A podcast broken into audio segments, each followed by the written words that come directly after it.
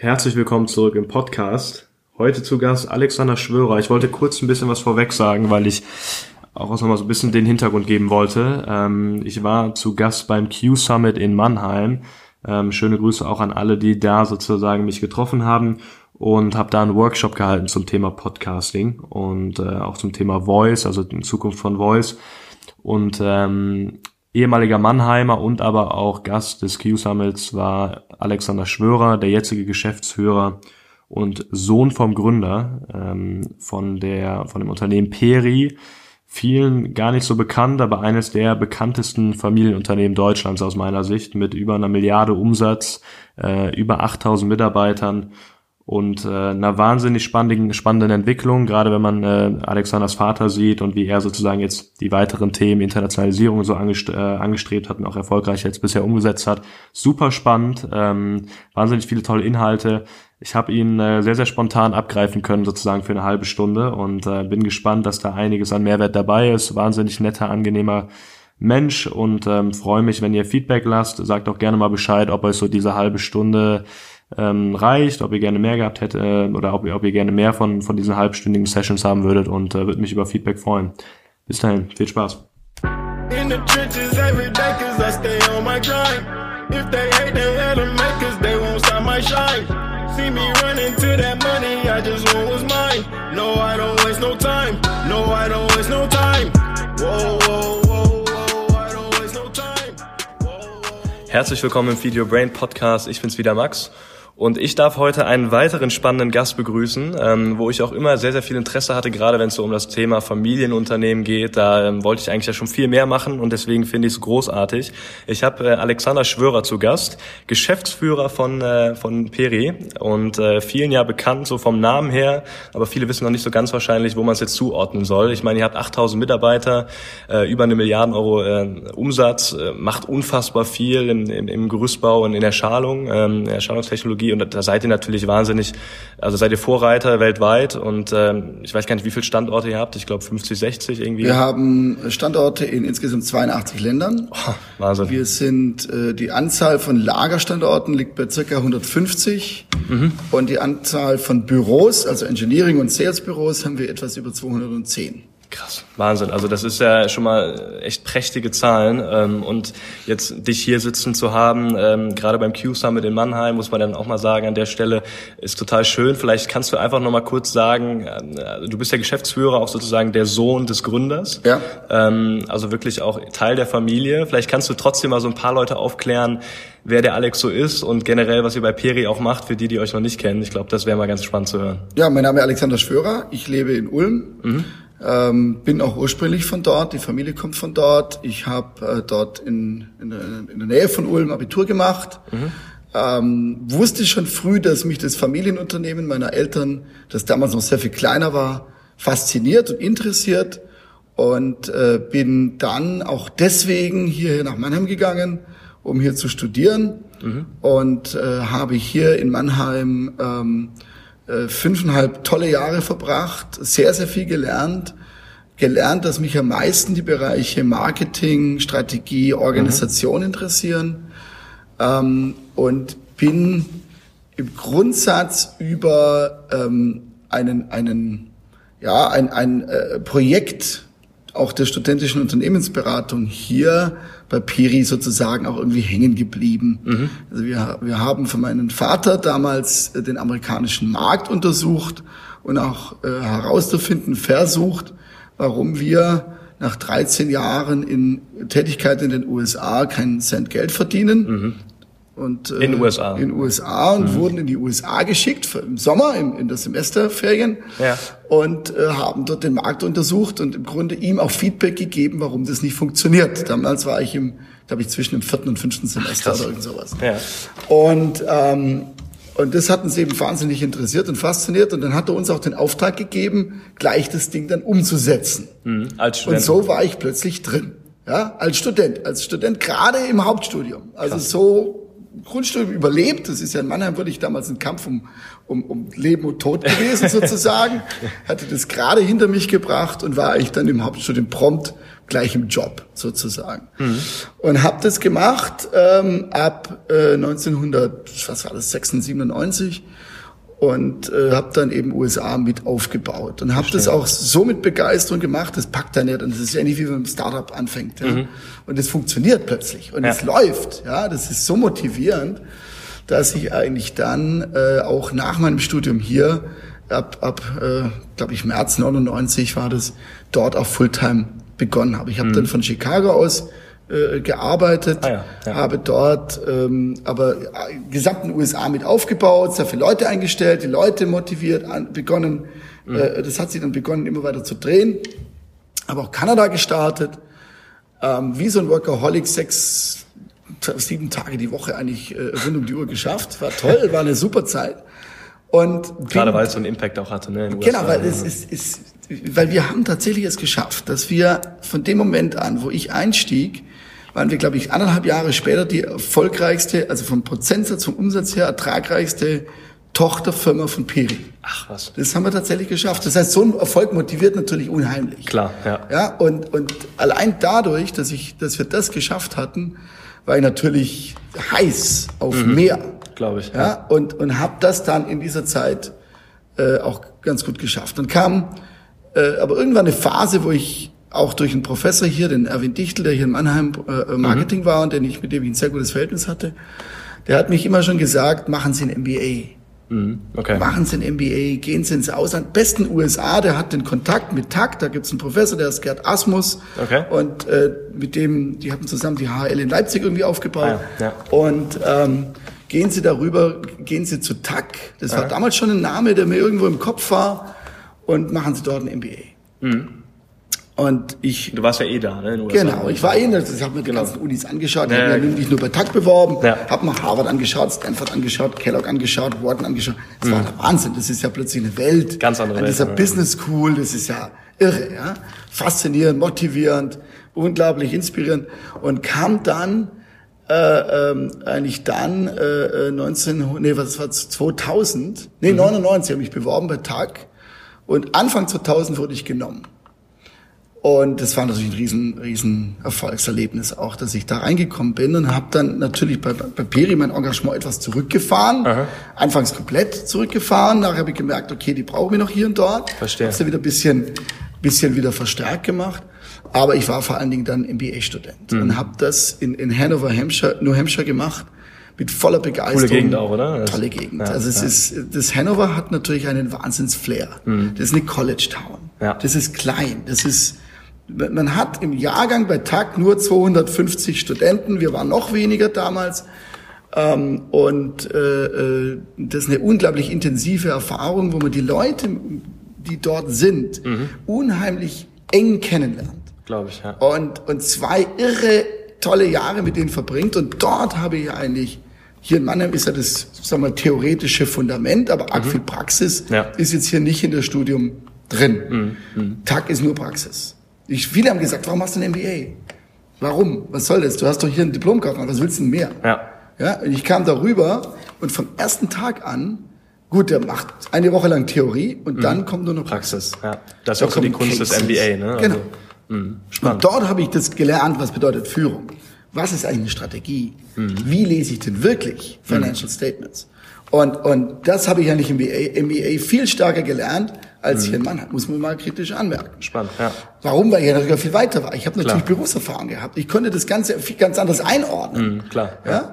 Und das ging dann 2 Jahre.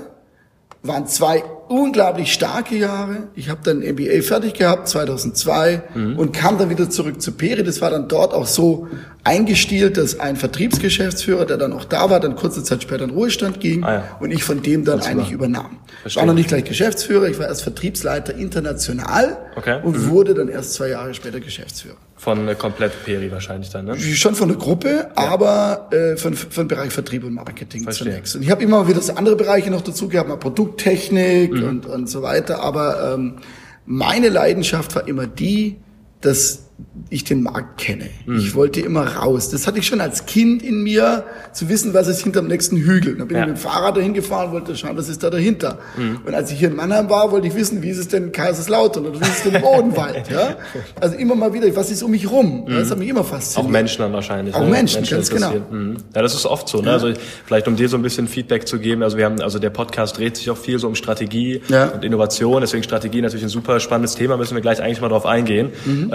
Was ich ja so gesehen habe, ihr seid ja insgesamt 4 Geschäftsführer. Ja. Vielleicht kannst du noch mal ganz kurz so in ein, 2 Sätzen kurz runterbrechen, was Peri macht, für die, die jetzt noch nicht kennen, aber sozusagen eure Produkte nutzen, mehr oder weniger. Mhm. Vielleicht kannst du mal kurz zu den Zuhörern einen kurzen Überblick geben, einfach was ihr macht. Gerne. Genau. Wir sind Weltmarktführer in Schalungstechnik. Mhm. Schalung ist die Form von Beton.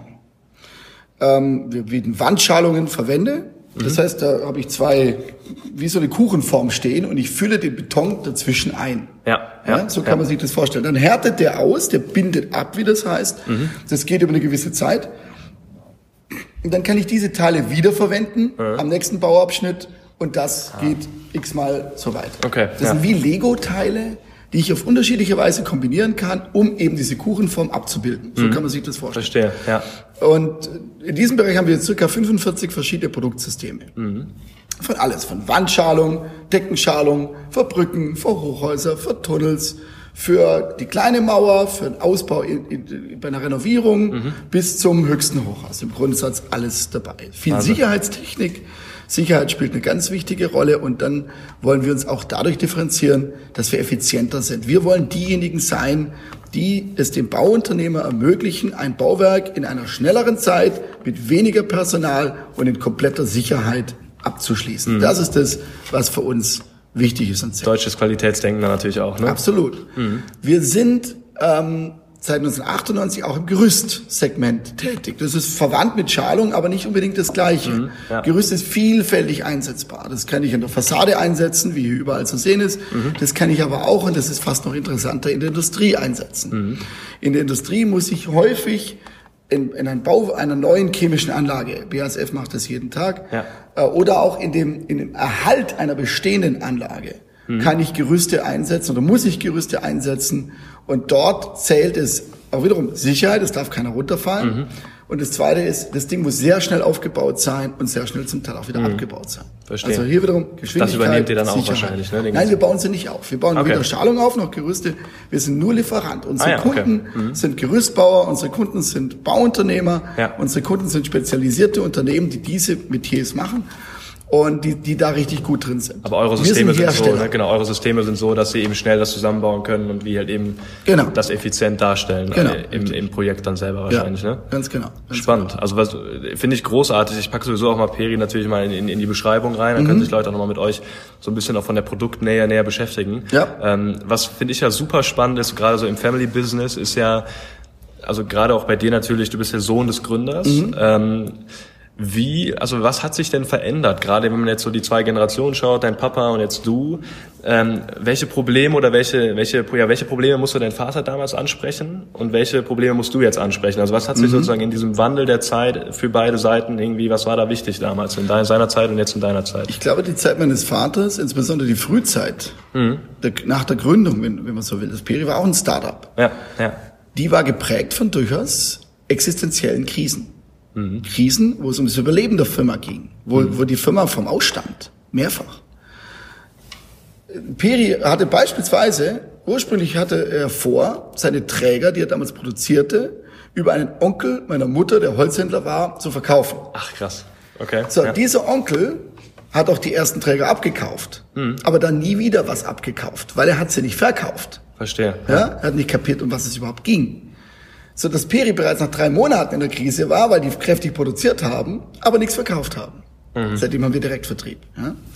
Peri hatte immer wieder Krisen. Da kam die Ölkrise. Und wenn das runterging, der Umsatz, oder wenn das Bauvolumen um 1% runterging, ging bei uns der Umsatz um 10% runter. Damals ging das Bauvolumen noch viel mehr zurück. Mhm. Und wir hatten richtig Probleme. Warum? Wir waren geografisch nur in Süddeutschland. Ah, okay. Ja? Klar. Ja. Wir mussten expandieren. Und heute sind wir in 82 Ländern. Es hat doch Sicherheitsaspekte. Hm. Ja? Wenn die Krise in irgendeinem Markt kommt, zurzeit ist in Brasilien die Komplett-Krise, dann ist es sehr gefährlich, wenn man sich nur auf einen Markt konzentriert und alle, wie die Amerikaner sagen, all eggs in one basket sind. Ja? Ja, ja. Das ist sehr, sehr kritisch. Und dann kommt dort die Krise und dann gehen die Lichter ziemlich schnell aus. Mhm. Ja? Deswegen muss ich immer schauen, dass ich die Risiken verteile. Mhm. Weil die Risiken sind im Baugeschäft, in dem Geschäft, in dem wir sind, riesig groß. Das kommt immer wieder, dass eine Krise kommt, ist normal. Das passiert. Ja. Und damit muss ich umgehen. Da muss ich muss flexibel sein, damit ich mit so einer Situation umgehen kann. Mhm. Und Peri hat, also das heißt, bei meinem Vater in diesen Gründerjahren war Peri geprägt von einem unglaublichen Engagement von ihm und von seinem Team. Da waren Leute dabei, die haben alles dafür gegeben. Wie viele Mitarbeiter hatte er damals? Das fing an mit 12 und es ging nachher vielleicht bei 100, 200, 500.000. Gut, mein Vater ja bis 2009 war ja involviert, aber da hatten wir auch schon einige Tausend, vielleicht 5.000 oder sowas. Aber am Anfang natürlich waren das ein paar hundert oder so. Ja. Ja. Also diese Geschichte mit USA, mit dem Markteinstieg in USA, das war ein Selbstmord, was die da gemacht haben. Mhm. Ja? Die hatten ja überhaupt keine Controlling-Systeme. Dann schicken die Leute nach San Francisco und lassen die von irgendeinem teuren Büro in der Stadt aus arbeiten. Das kann nicht funktionieren. Das kann nicht funktionieren. Und was wir heute machen, wir haben viel mehr Prozesse. Mhm. Also ich bin ein ganz anderer Typ, mein Bruder auch. Völlig andere Typen, als mein Vater jemals war. Der Vater war der Tüftler, der Ingenieur, der Oberingenieur. Der saß am Wochenende stundenlang da und hat konstruiert. Ja, der hat jedes Detail in der Technik war er drin. Mhm. Das sind wir heute nicht. Ich bin kein Ingenieur. Mhm. Weder meine Brüder oder meine Geschwister und ich haben dieses Gen in irgendeiner Form geerbt. Aber wir haben andere Stärken. Und das muss man einfach irgendwann anerkennen, dass man anders ist als der Vater. Ja. Es hat keinen Sinn, wie gesagt, ich muss genauso sein wie mein Vater. Mhm. Völliger Quatsch. Das ist aber ein Loch, in das viele Unternehmer oder Unternehmensnachfolger fallen, weil sie sagen, das ist dieser große Mann hier und ich muss in diese Fußstapfen, um Gottes Willen. Nein, ich muss im Grundsatz nur kapieren, worin bin ich stark und was ist meine eigene Rolle. Die eigene Rolle finden und dann auch versuchen, das so zu kommunizieren wahrscheinlich auch, ne? Dass man halt woanders Stärken hat. Und ja, ich hab viel mehr beispielsweise, ich bin sicherlich stärker in der Kommunikation vieler Punkte, als mein Vater war. Verstehe, ja. Diese Stärke habe ich eher. Ich spreche fünf Sprachen. Er sprach eigentlich ein bisschen Englisch, aber sonst auch nicht viel. Ja. Ich kann viel leichter rausgehen und mit Leuten draußen kommunizieren und denen Ziele vorgeben, als er das damals war. Also wir sind heute natürlich schon aufgewachsen in einer anderen Welt. Muss man auch sehen. Mein Bruder ist zum Beispiel ein exzellenter Organisator, ein exzellenter Prozessdenker, der auch wahnsinnig einen Anteil daran hatte, dass Peri sich entwickelt hatte, weg von diesem eigentümergeführten Unternehmen hin zu einem Unternehmen, das heute geführt ist, wie ein Unternehmen in unserer Größenordnung geführt werden muss, nämlich über Prozesse und Standards und Direktiven auch. Mhm. Das ist einfach Notwendigkeit, sonst können wir nicht überleben in der Größenordnung. Das ist interessant, da mal kurz drauf einzugehen, weil gerade das ist ja auch so ein strategisches Thema. Wie stellt man sich so mit den Prozessen auf? Weil natürlich viele sagen, gerade wenn man so in im Unternehmertum und im Startup-Bereich ist, dass weniger Prozesse oft besser sind, gerade weil man irgendwie über keine Hierarchien spricht und so. Aber ich sage halt auch immer wieder, auch mit den Erfahrungen jetzt auch aus verschiedenen Interviews, wo halt dann auch wenn es nur 1, 200, 300 Mitarbeiter sind, die halt auch sagen, irgendwann ist der Zeitpunkt, wo wir Prozesse und Strukturen haben müssen, damit es sauber läuft. Ist ja auch nochmal spannend, das sozusagen mit eurer Unternehmensgröße jetzt einmal so ein bisschen drauf einzugehen. Wie, also wenn ihr jetzt, sagen wir mal, strategische Umstellungen habt, also man kennt das ja so ein bisschen auch gerade auf Konzernbasis, das ist immer so Agenda 2020, 25, 30. Wie geht ihr denn strategisch, strukturell auch an wirklich so neue Strategien ran? Setzt ihr euch mit euren Geschäftsführern zusammen und geht irgendwie ans Whiteboard und malt was auf? Oder ist es mehr, also wie versucht ihr neue Strategien zu definieren und dann auch sozusagen dem Unternehmen sozusagen nahezugeben und zu kommunizieren? Wie geht ihr daran? Das Ganze entwickelt sich natürlich eher evolutorisch. Also wir fingen an mit einer Strategie, 2018 hieß die damals, ich glaube, das war im Jahr 2011 oder 12. Wir hatten gerade diese Krise überstanden, die am Anfang dieser zweiten Generation stand, die große weltweite Finanz- und Wirtschaftskrise. Und es ging wieder nach oben. Und wir haben uns damals eigentlich überlegt, so richtig strategisch stark sind wir nicht unterwegs. Wir leben so von Tagesgeschäft, da ist ein Projekt hier, da ist ein Auftrag dort. Aha. Wenn wir Glück haben, kriegen wir den, wenn wir Glück haben, kriegen wir den. So waren wir damals aufgestellt. Das hat uns irgendwo immer ein bisschen gestunken. Wir waren eigentlich immer so, wir brauchen eine Zielsetzung. Wir müssen die Energie, die in diesem Unternehmen ist, freisetzen. Ja. Und da haben wir uns zusammengesetzt und haben einmal Themenbereiche formuliert. Welche Themen gibt's denn? Ja, dann haben wir gesagt, okay, Kernmärkte. Da brauchen wir eine Strategie für die Kernmärkte, das heißt Deutschland, USA, Kanada und so weiter. Emerging Markets, brauchen wir eine Strategie für die Emerging Markets. Ja, da müssen wir anders vorgehen, wir müssen anders denken in Dubai, in Südafrika, in Asien, als jetzt hier in Deutschland. Der Markt ist einfach schlichtweg anders. Ja, ja. Dann brauchen wir drittens einen Markt für die Strategie für die Gerüste, Industrie. Wie kommen wir denn da rein? Wir wussten, da ist ein Markt, aber so richtig drin waren wir noch nicht. Verstehe. Das sind wir heute ganz anders. Und das vierte waren Komponenten. Ja, wir haben die tollsten Brücken und Tunnels und alle großen Themen gemacht, aber diesen Vertrieb für den Bauunternehmer hier um die Ecke, ja, der so eine kleine 2-stockwerkige Geschichte baut und ein Einfamilienhaus macht, da waren wir auch nicht so akut drin. Ah, okay, also das habt ihr auch als Markt gesehen. Also? Das haben wir als Markt gesehen. Das heißt, wir haben Märkte identifiziert und dann haben wir Strategien aufgebaut. Das war ein Strategiebild. Ja. Und dann waren wir im Grunde ein bisschen zu geizig, mit einer guten Unternehmensberatung zu arbeiten, haben dann eine kleinere genommen und haben aber wir die eigentliche Arbeit gemacht. Also das war nicht so arg stark. Da haben wir auch daraus gelernt, diese Gerüststrategie war ein Anfang, aber sie haben es nicht so richtig vorangebracht. Verstehe. Und dann kam die Zeit 2016, wo wir gesagt haben, so, jetzt wird's Zeit, wir müssen nach 2018 blicken. Wir sind ganz gut in dem, das Zielbild hat Energien freigesetzt. Das war okay. Da waren Dinge gut drin, da waren Dinge weniger gut drin, aber wir schwammen noch in vielen Punkten. Wir waren nicht konkret genug, wir waren nicht klar genug. Verstehe. Und wenn wir draußen an die Details kamen, gerade wenn ich rausging, in die Märkte rausging und dann mit den Leuten kommuniziert haben, die haben Rückfragen gestellt, dann fiel ich auf, Moment, das sind viele Themen nicht geklärt. Also haben wir gemerkt. Also über Feedback schon, ne? Ja, ja, haben wir schon gemerkt, da sind noch ein paar Schwächen drin. Ja. War gut, noch nicht gut genug. Sind mit einer deutlich besseren, das war in dem Fall BCG, mit einer deutlich besseren Beratung rangegangen und haben angefangen, Daten erstmal vom Markt, ein Marktmodell aufzubauen. Ja, das war mal, daran mangelte es ja schon mal. Welchen Marktanteil haben wir eigentlich? Keine Ahnung, gefühlt 30%. Ja, und haben festgestellt, wir lagen völlig woanders, als wir eigentlich glaubten, dass wir liegen. Das war schon mal der erste Erkenntnis. Verstehe. Und haben dann darauf aufbauend eine sehr gute Strategie, das war fast schon 3/4 Jahr lief das Projekt, eine sehr gute Strategie, entwickelt, das richtig, jetzt Detail dahinter, wir wurden richtig konkret und haben das auch nachher, jetzt sind wir in der Umsetzungsphase derzeit, Schritt für Schritt umgesetzt. Und das funktioniert jetzt. Das heißt, das war für uns, wir hatten früher, mein Vater hatte irgendwo im Kopf eine Strategie. Ja. Die erste, die stellt sich vor. Wahrscheinlich Intuition, da ist ein Markt, das könnte klappen, hier ist was, da mit dem Kunden gesprochen, ich gehe auf die Messe, so Zeug. Ja? Das machen viele kleine Unternehmen so. Klar. Ja. Aber wenn wir größer werden, brauchen wir eine klar formulierte Strategie. Wir haben es probiert, wir haben es selber probiert. Wir waren zu geizig für die Großen. Das hat schon mal ganz ordentlich was gebracht. Ja. Wir hatten Energie freigesetzt. Es ging nach vorne. Aber der große Schub, der kam jetzt durch das. Glaube ich, durch professionelles, strategische Arbeit, viel Detail, klar formuliert, klar kommunizierbar. Und dann ging's los. Wie wurde es kommuniziert? Peri hat sogenannte Global Teams. Okay. Da kommen 150-fach Kräfte und Führungskräfte aus der ganzen Welt zusammen. Aus der ganzen Landesgeschäftsführer und eigentlich die Top-Führungskräfte des Unternehmens kommen zusammen. Und dort stehen wir als Management oben und das muss natürlich richtig professionell vorbereitet sein und kommunizieren, sondern die Message to the Team. So Leute, jetzt haben wir diesen Berg erklommen und jetzt kommt der Berg dran. Ja, ja? Ja. Wie gehen wir da hoch? So, und dann heißt es, so, das war jetzt mal die Big Message, dann muss die runtergebrochen werden auf die Märkte und auf die funktionalen Einheiten des Unternehmens. So dass jeder in etwa weiß, so, mein Beitrag zu diesem Ziel, diesem Berg da oben, ist das, ist jenes, ist hier.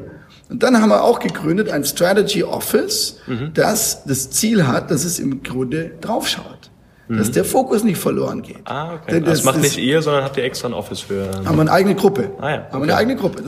Derzeit sind es 2 Leute. Okay. Das ist natürlich ein super Job für auch Studenten von Mannheim zum Beispiel. Stimmt, ja. In dem Fall ist jetzt kein Mannheimer dabei, aber egal. Also das sind genau diese Typen hier. Ja. So, die sitzen da drin und die checken halt ganz genau, setzen wir das um, was wir was wir hier vereinbart haben, oder setzen wir es nicht um? Verstehe. Wie gut sind wir da dabei? Super spannend. Ja. Also echt, vielen Dank, dass du da mal so ein bisschen Einblick gibst. Ich finde gerade so strategische Themen sind ja egal für welche Unternehmensgröße einfach super relevant. Man weiß nicht so ganz, wie man es packen soll. Und gerade so eure Perspektive, man geht eigentlich mal von dem Markt aus und bricht das dann runter, auch so mit der Kommunikation. Finde ich großartig und können, glaube ich, auch viele jetzt sowas mitnehmen. Vielleicht noch ein Punkt, der natürlich gerade so als Buzzword überall im Raum ist. Das ganze Thema Digitalisierung hat natürlich auch Einfluss auf Familienunternehmen, logisch. Ne? Man spricht ja so ein bisschen darüber, der Mittelstand, gibt es den in 30 Jahren noch, die Startups kommen von unten, Amazon von oben sozusagen und irgendwie presst sich das zusammen. Wie stellt ihr euch jetzt, wie stellt ihr euch jetzt strategisch, aber auch wirklich funktional auf das ganze Thema Digitalisierung ein? Also welche Kernpunkte sind euch da wichtig und wie greift ihr das jetzt an? Ich weiß, wir haben nicht mehr so viel Zeit, aber vielleicht kannst du mal so einen kurzen Brief geben, wie das funktioniert. Gerne, also Digitalisierung ist ein Kernbereich unserer Strategie. Ja. Also dieser Strategie, die ich gerade erwähnt habe.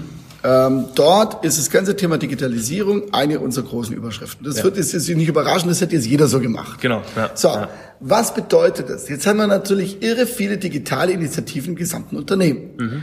Da arbeitet unsere Sales Excellence am Thema CRM. Ja. Klar. Da haben wir eine Website, da haben wir einen Online-Shop. Alles so digitale Themen, die so rumwabern. Da haben wir ein ERP-System, auch das ist natürlich digital. Ja. Aber das reicht nicht aus. Diese ganzen Themen reichen nicht.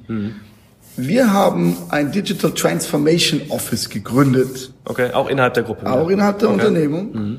Und haben einen sehr fähigen Menschen darauf gesetzt, dieses Thema zu führen. Verstehe. Der hat die Aufgabe, die wichtigsten digitalen Initiativen im Unternehmen zu koordinieren, dass da genügend Fokus drauf ist. Ach, krass. Ja. Und diese Themen sind Building Information Modeling, BIM. Ganz wichtig für unseren technischen Bereich. Hier geht es darum, alle an einem Bauwerk beteiligten Personen und Parteien am gleichen Modell arbeiten zu lassen. Verstehe. Ja? Ja. Bis jetzt arbeiten jeder mit irgendwelchen Zeichnungen und dann reden die aneinander vorbei. Und dann kann man Berliner Flughafen und eine Elbphilharmonie und so weiter, weil das ist Mittelgrund für die Misere, aber nicht der Hauptgrund. Aber immerhin, ja, warum? Weil im Grunde viel zu viel doppelt und dreifach Arbeit geschehen muss, weil der Klempner, Installateur, wieder irgendwas verändert hat, was aber der andere nicht wusste, dass es verändert hat. Ja. Und prompt ist da irgendein Konflikt. So, BIM verhindert es. So, ich bringe alle auf eine Basis. Ja. Dann muss ich aber in 3D planen. Das ist was anderes. Ah, okay. Ja? So, also heißt, diese ganzen technischen Themen sind ein Teilbereich des Digital Transformation Offices, der uns sehr stark betrifft. Da ist Augmented Reality drin, da ist Virtual Reality drin, da ist ein Kram. Ich laufe mit HoloLens mittlerweile durch die Gegend. Das ist eins. Das zweite ist das ganze Thema Sensorik, Robotik. Also es ist, Sensortechnik und RFID-Technik bieten enorme Möglichkeiten, um uns auch hier weiterzuentwickeln. Auch das ist spannende Thematik, die uns nach vorne bringt, die Zukunftsthemen enthält. Drittes Thema ist das ganze Thema 3D-Druck. 3D-Drucken könnte natürlich uns obsolet machen, wird es aber nicht tun, ist viel zu aufwendig. Aber trotzdem, wo ist das einsatzfähig? Und da gibt es gewisse Subsegmente, wo das eine Rolle spielen kann. Und wenn das so wird, dann wollen wir diejenigen sein, die das ganze Thema treiben. Das ist dann unser Anspruch. Spannend, ja. Weiteres ist noch das ganze Thema Customer Journey und Austausch, Plattform und weiteres. Da gibt's noch viele weitere Themen.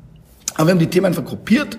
Wir haben sie sortiert, wir haben sie eingebracht und jetzt kümmern die sich fokussiert drum. Großartig, finde ich super spannend, dass ihr auch wirklich einen eigenen Bereich dafür habt, der da auch wirklich den Fokus drauf setzt, weil ihr einfach super viele Themen als Management Board abdecken müsst und da auch dann vielleicht nicht so die Ressource noch für habt, sowas in Gang zu bringen und dann wirklich etwas Eigenständiges zu haben, finde ich großartig. Können, glaube ich, auch viele jetzt so, die Mittelstand sind, auch was mitnehmen, aber auch egal eigentlich welcher Bereich. Wir haben ja jetzt noch ungefähr 1 Minute, 1,5 Minuten. Eine Sache, die ich jetzt so im ersten Gespräch mitbekommen habe von dir persönlich, was mir aber auch wahnsinnig viele andere jetzt schon in Gesprächen hier in Mannheim gesagt haben, ist, dass du eine wahnsinnige Ausstrahlung hast und das kommt auch so rüber an deine Mitarbeiter und dass du, so wie ich gehört habe, super beliebt auch bist und dass einfach deine Ausstrahlung sehr, sehr schnell sich überträgt auf eine ganze Gruppe und du kannst, was ich jetzt schon mitbekommen habe, gestern auch für die Zuhörer, du kannst dir wahnsinnig schnell Namen merken, was auch nicht so einfach ist bei 8.000 Mitarbeitern und auch in so einer Runde wie hier. Also das ist ja auch mit Leadership, ist ein Leadership-Thema. Welche 2-3 Werte sollte jeder Gründer oder auch jeder Mitarbeiter vielleicht für sich mitnehmen, jetzt auch für die Zukunft, die du jetzt so in deinen Lebenserfahrungen auch schon mitgenommen hast und wo du gemerkt hast, es ist dir wichtig und so, es bringt dir auch was einfach in dem Unternehmen, um Struktur aufzubauen, um Menschen auch irgendwie sympathisch mit sich zu ziehen und so. Welche 2-3 Punkte sind da besonders wichtig? Das ist schwierig, es hängt von jedem Einzelnen ab. Okay. Ja. Ich denke, das ganze Thema Authentizität ist ein ganz wichtiges Thema dabei. Sich selber treu bleiben. Mit allen Fehlern, die man hat.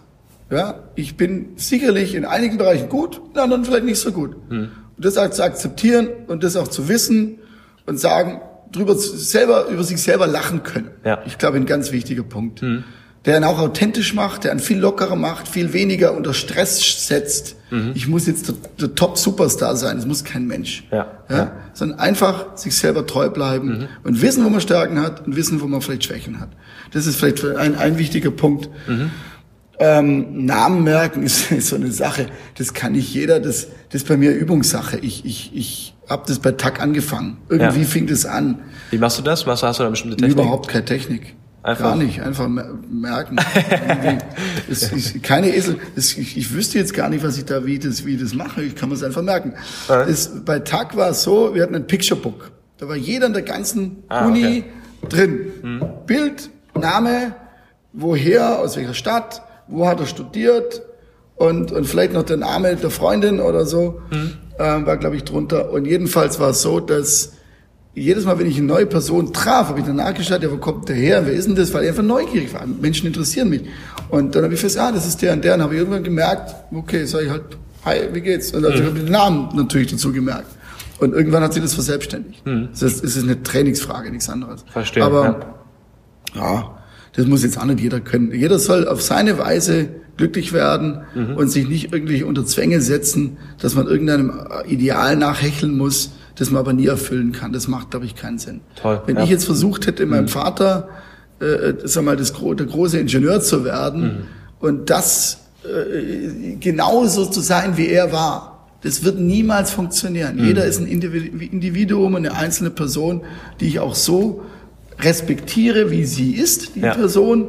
Und jeder Mensch hat Stärken und Schwächen. Was mir unheimlich viel Spaß macht heute ist, Leute kennenzulernen, von denen ich was lernen kann, die in vielen Punkten besser sind als ich und von denen natürlich Dinge aufzunehmen. Und deswegen bin ich auch wahnsinnig gern hier an Universitäten. Spannend. Um einfach solche Leute zu treffen, weil hier sind viele von denen. Ja, und du strahlst halt echt eine tolle Ausstrahlung aus und deswegen finde ich das dann gerade ein tolles Schlusswort, einfach so zu bleiben, wie man ist und da sozusagen seine Stärken zu erkennen. Alex, vielen, vielen Dank. Gerne. Hat echt Spaß gemacht. Wir haben die 30 Minuten, glaube ich, ganz gut gerockt. Dank dir. Immer. Vielen, vielen Dank für das Interview. Ich bin gespannt, wie Leute auch darauf reagieren werden und ich danke dir. Cool. Immer, gerne. Sag mal Bescheid, wie es dort funktioniert. Mach ich. Ja.